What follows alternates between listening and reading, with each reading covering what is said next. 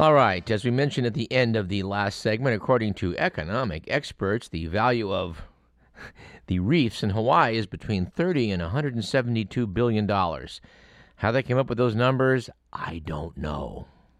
But this invites a discussion uh, based on something sent to us by Pablo under the heading of RP Fodder. I observed a, a four part series, or at least it's a four part, I think, and counting series in the Economist, Economist magazine about why you shouldn't trust economists. Which, frankly, I have to give the magazine all the credit in the world for running. But I was especially taken with the fourth installment of the series, which, uh, which opened up as follows A cynic, says one of Oscar Wilde's characters, is a man who knows the price of everything and the value of nothing. But as philosophers have long known, assigning values to things or situations is fraught. Like the cynic, economists often assume that prices are all anyone needs to know. This biases many of their conclusions, to which we would add, duh, and limits their relevance to some of the most serious issues facing humanity. Yes, we have pointed this out on the program before, and glad to see The Economist getting on board. The editors went on to note that the problem of value has lurked in the background ever since the dismal science's origins. Around the time Adam Smith published his Wealth of Nations, Jeremy Bentham laid out the basis of a utilitarian approach in which, quote, it is the greatest happiness of the greatest number that is the measure of right and wrong, end quote. In the late 19th century, Alfred Marshall declared the correct focus of economics to be the quote attainment and use of material requisites of well-being unquote. Or as his student arthur Pigou put it that part of social welfare that can be bought directly or indirectly into relationship with the measuring rod of money. All right then. The good people at the economist go on to note that equating money with value is in many cases a necessary expedient. People make transactions with money of one form or another rather than utility or happiness. They go on to note the measuring rod itself often causes trouble. Not every dollar is of equal value, for instance. You might think that if two economists were forced to bid on an apple, the winner would desire the apple more, and the auction would thereby have found the best welfare maximizing use for the apple but the evidence suggests that money has diminishing marginal value. The more you have, the less you value an extra dollar. The winner might therefore end up with the apple, not because it will bring him more joy, but because his greater wealth meant that his bid is less of a sacrifice. To which we would again add, duh. The economist notes that economists are aware of this problem it features, for example, in debates about the link between income and happiness across countries. But the profession is surprising profession, right? That the profession is surprisingly casual about its potential implications. For example, that as inequality rises, the price mechanism may do a worse job of allocating resources. They note that in a speech back in 1968, the late Robert Kennedy complained that measures of our output include spending on cigarette advertisements, napalm, and the like, while omitting the quality of children's health and education. Despite efforts to improve such statistics, these problems remain. A dollar spent on financial services or a pricey medical test counts toward GDP, whether or not it contributes to human welfare. Social costs, such as pollution, are omitted. Anyway, it's an interesting little essay. Later on in it, they note that psychological research suggests that nudging people to think in terms of money when they make a choice encourages a business like mindset that is less trusting and generous. Anyway, they close by noting, as we've noted on this program previously, that several organizations, including the European Commission and the World Bank, now publish data series presenting a more comprehensive picture of social health but they note that the costs to us of the standard approach are growing. Price is a poor measure of the value of digital goods and services, which are often paid for by giving access to data. And speaking of Facebook, no, just kidding. I think we're going to give Mr. Zuckerberg a bit of a break today. Not that he deserves one. Well, we're not going to totally give him a break. We're going to cite the article in Mother Jones by Andy Kroll, titled Cloak and Data Inside the Rise and Fall of Cambridge Analytica. Actually, I just read this this afternoon, and um, this one this one is worth taking a little extra time to do, which I don't think I'm going to devote today's show to.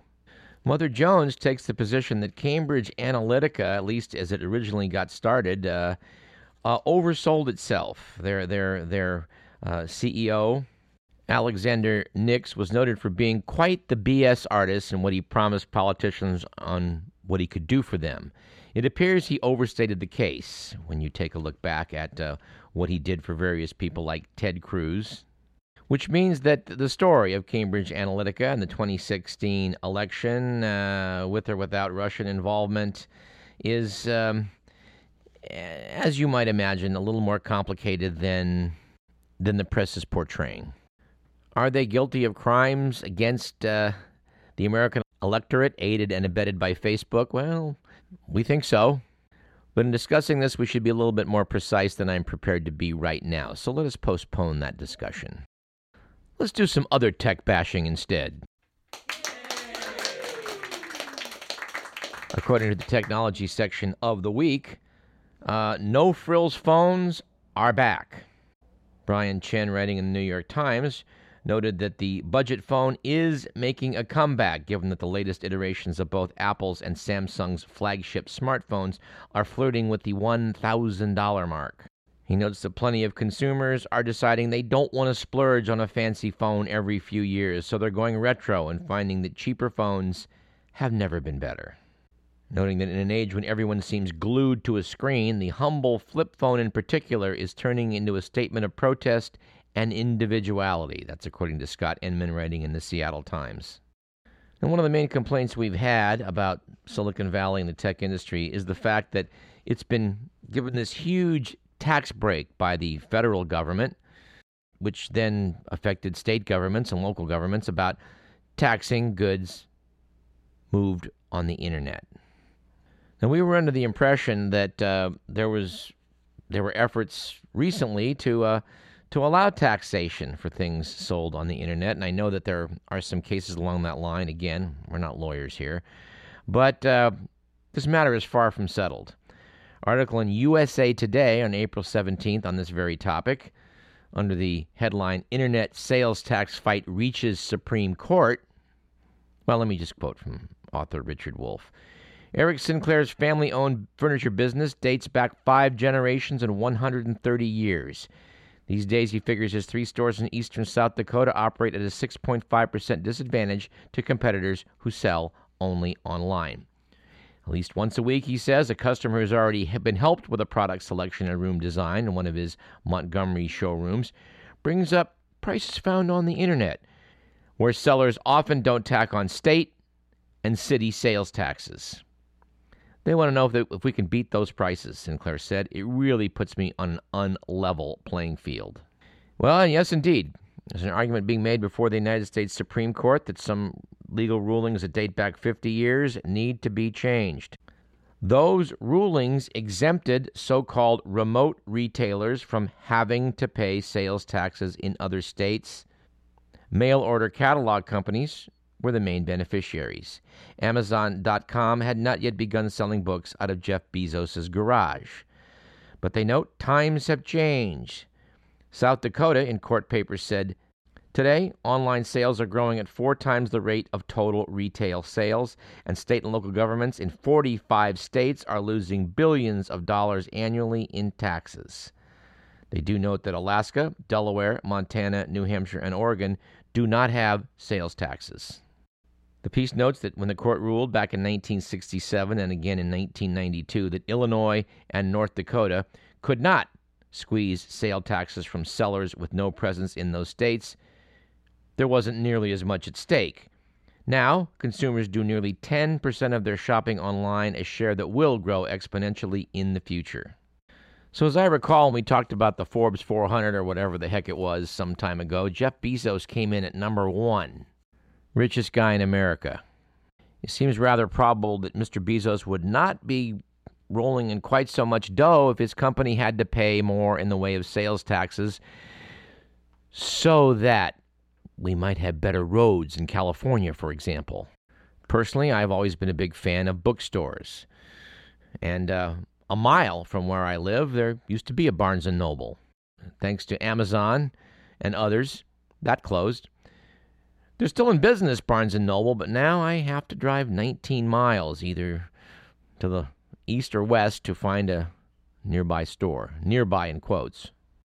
And if you're a listener, you know something about this matter more than we do, please drop us a line at info at radioparallax.com. In fact, if you're listening and you hear us say something that uh, you think you know more about than we do, which is fairly probable in any given hour, again, drop us a line.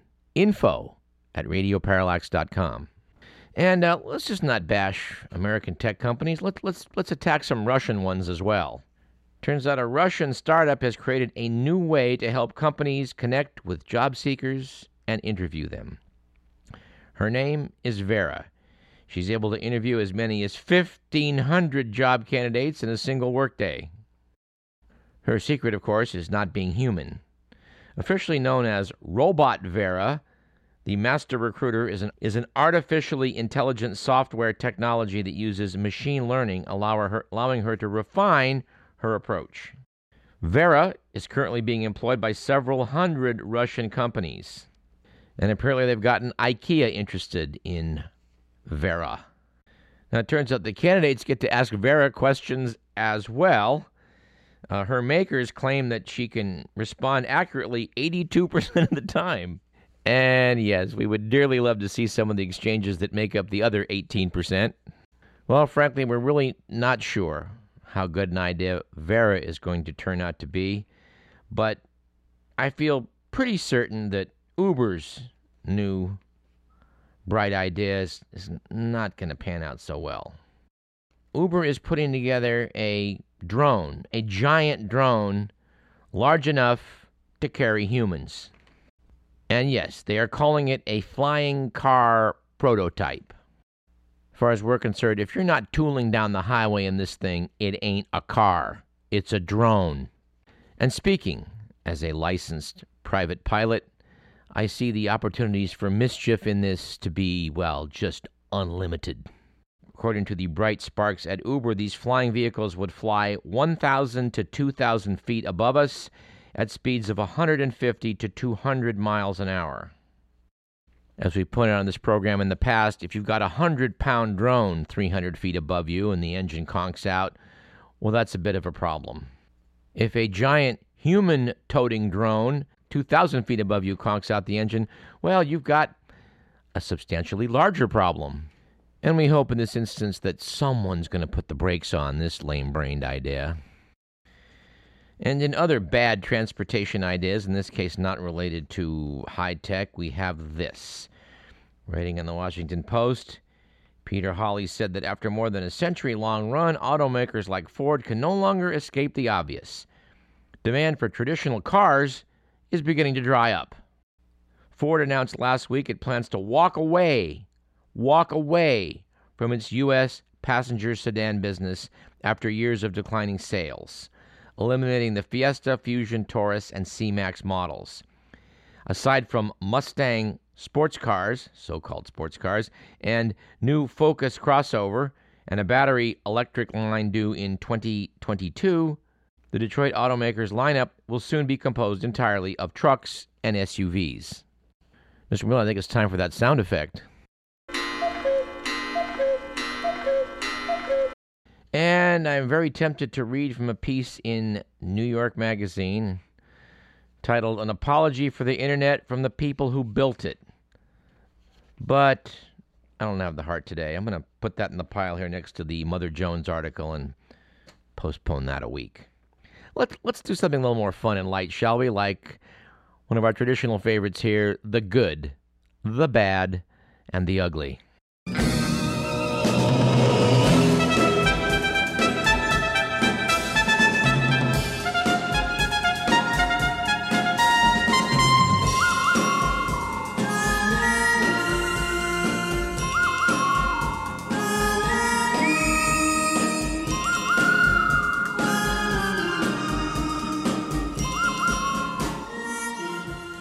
According to the Week magazine, it was a good week a couple weeks back for telling it like it is, Trump administration style, with the news that Trump administrative official Mick Mulvaney has urged bank executives to increase their donations to, in, order to, to, in order to secure favorable legislation.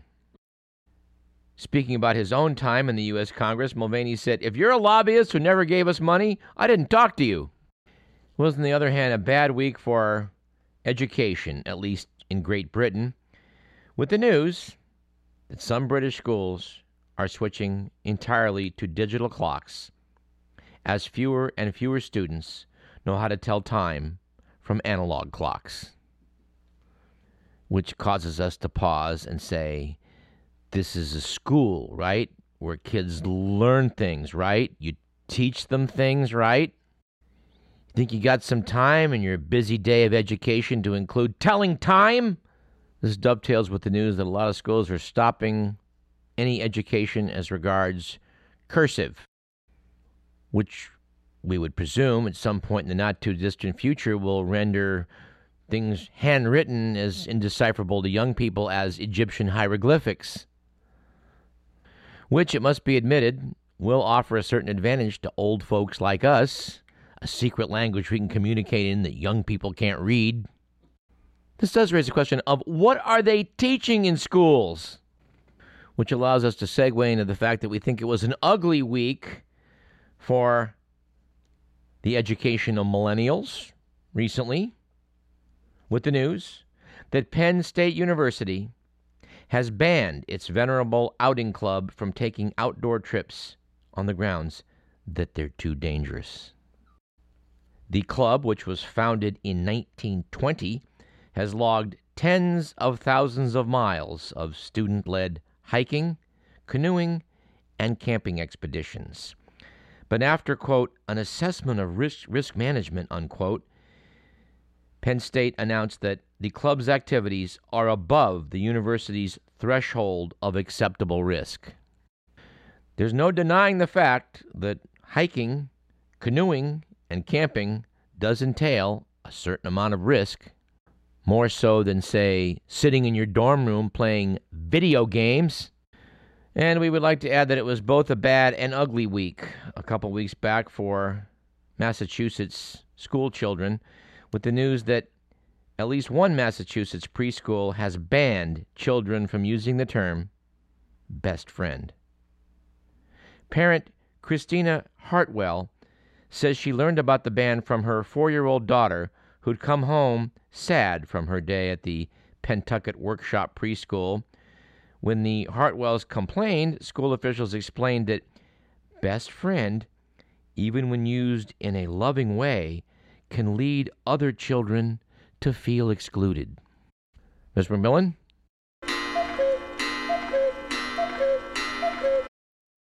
And finally, well, it was depending how you look at it, a good and bad and ugly week a couple weeks back for, I guess we'd call it outdoor activities, although in this case not related to Penn State University.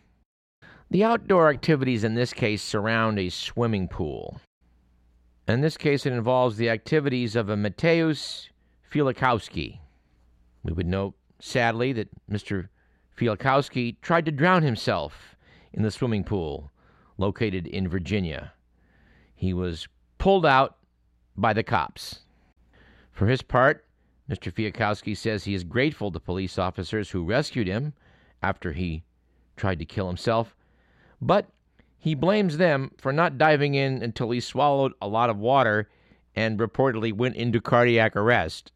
To which he said, "I don't thank them for, I don't thank them for letting me die clinically before their eyes." Uh, should this lawsuit prove successful, I suspect that in the future, some law enforcement officers may be just a little slower in responding. All right, and let's cycle back to one item of good news. All the articles cited in today's program do come from The Week magazine.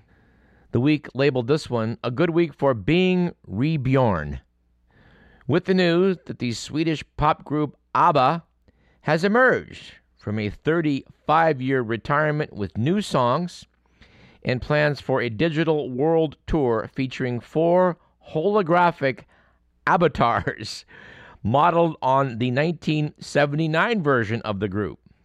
Said Bjorn Ulvaeus, one of the bees in ABBA, we thought we looked good that year.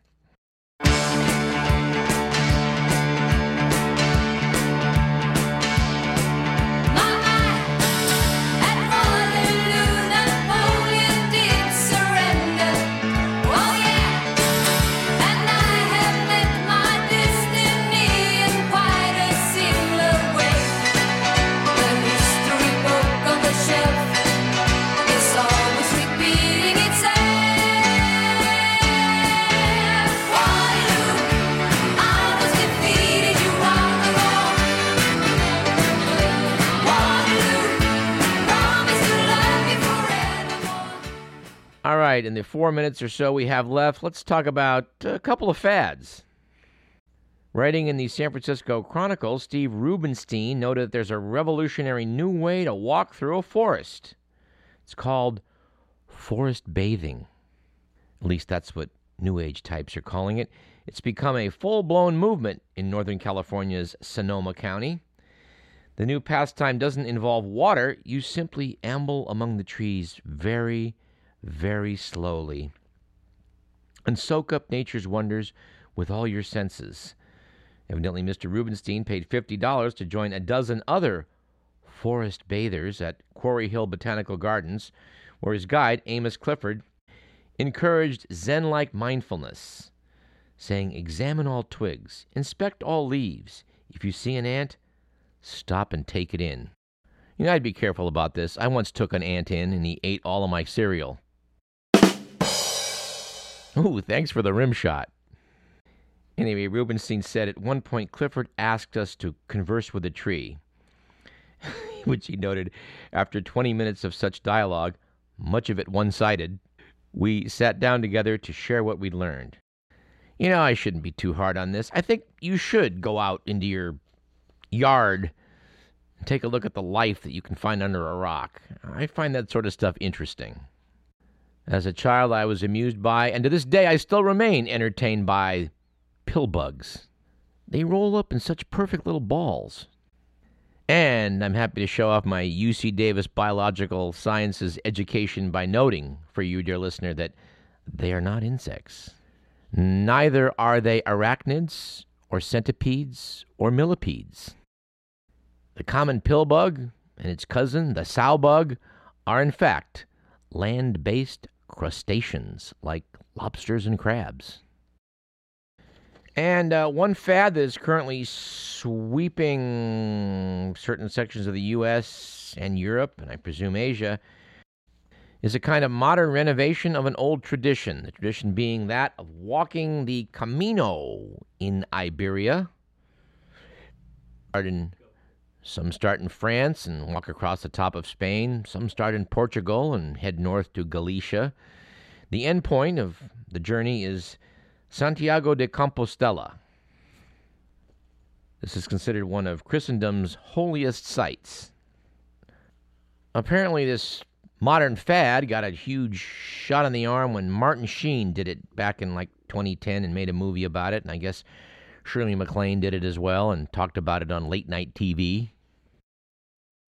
And I have to confess, I am somewhat puzzled by my various Unitarian, atheist, and Jewish friends making a Catholic pilgrimage, especially one that venerates Santiago, otherwise known as St. James the Apostle.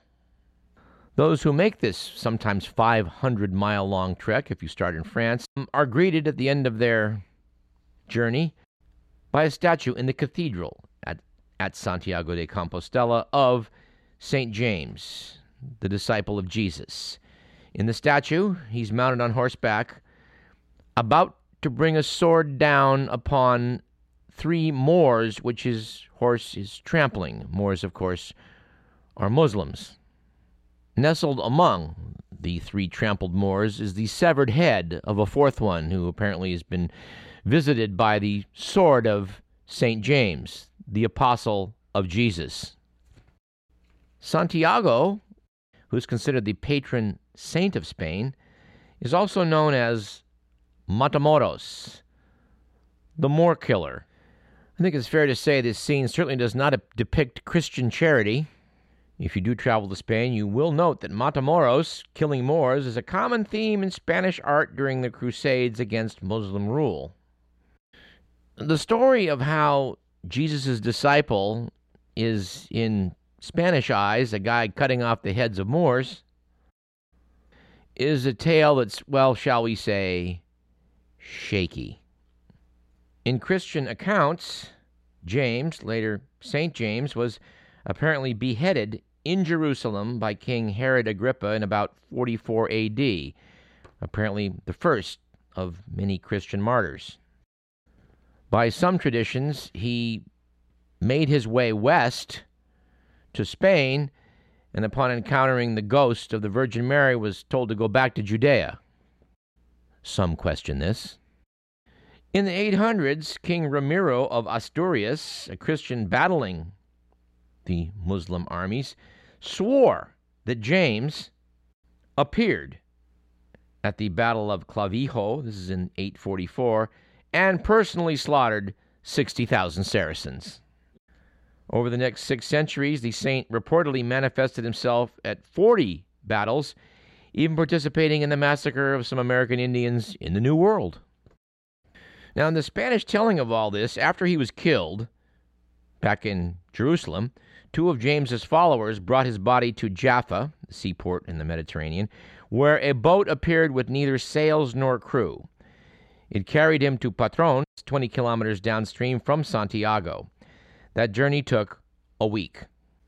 This has been described as a detail that might raise an eyebrow if previous ones did not, since the English travel writer Richard Ford remarked in his 1845 Handbook for Travelers in Spain, the Oriental Steam Company can do nothing like it. Now, if Uber had been around then, they could have sent a driverless boat to Jaffa.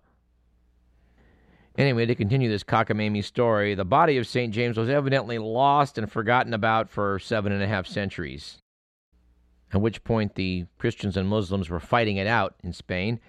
Evidently, a hermit then followed a star to recover the lost body of St. James. The hill where the body was found was known as Compostela from the Latin Campostella, meaning field of the star.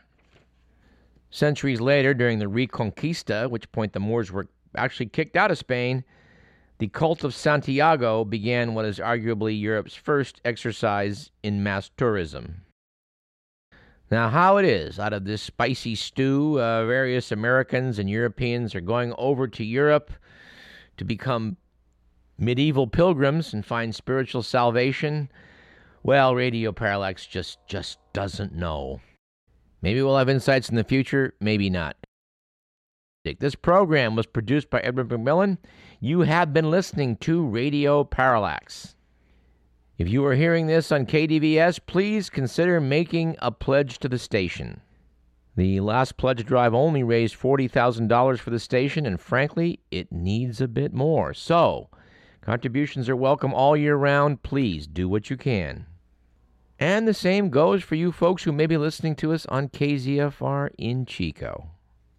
It is our great privilege to continue terrestrial broadcasting on both of these fine institutions. We'll see you next week at the same time.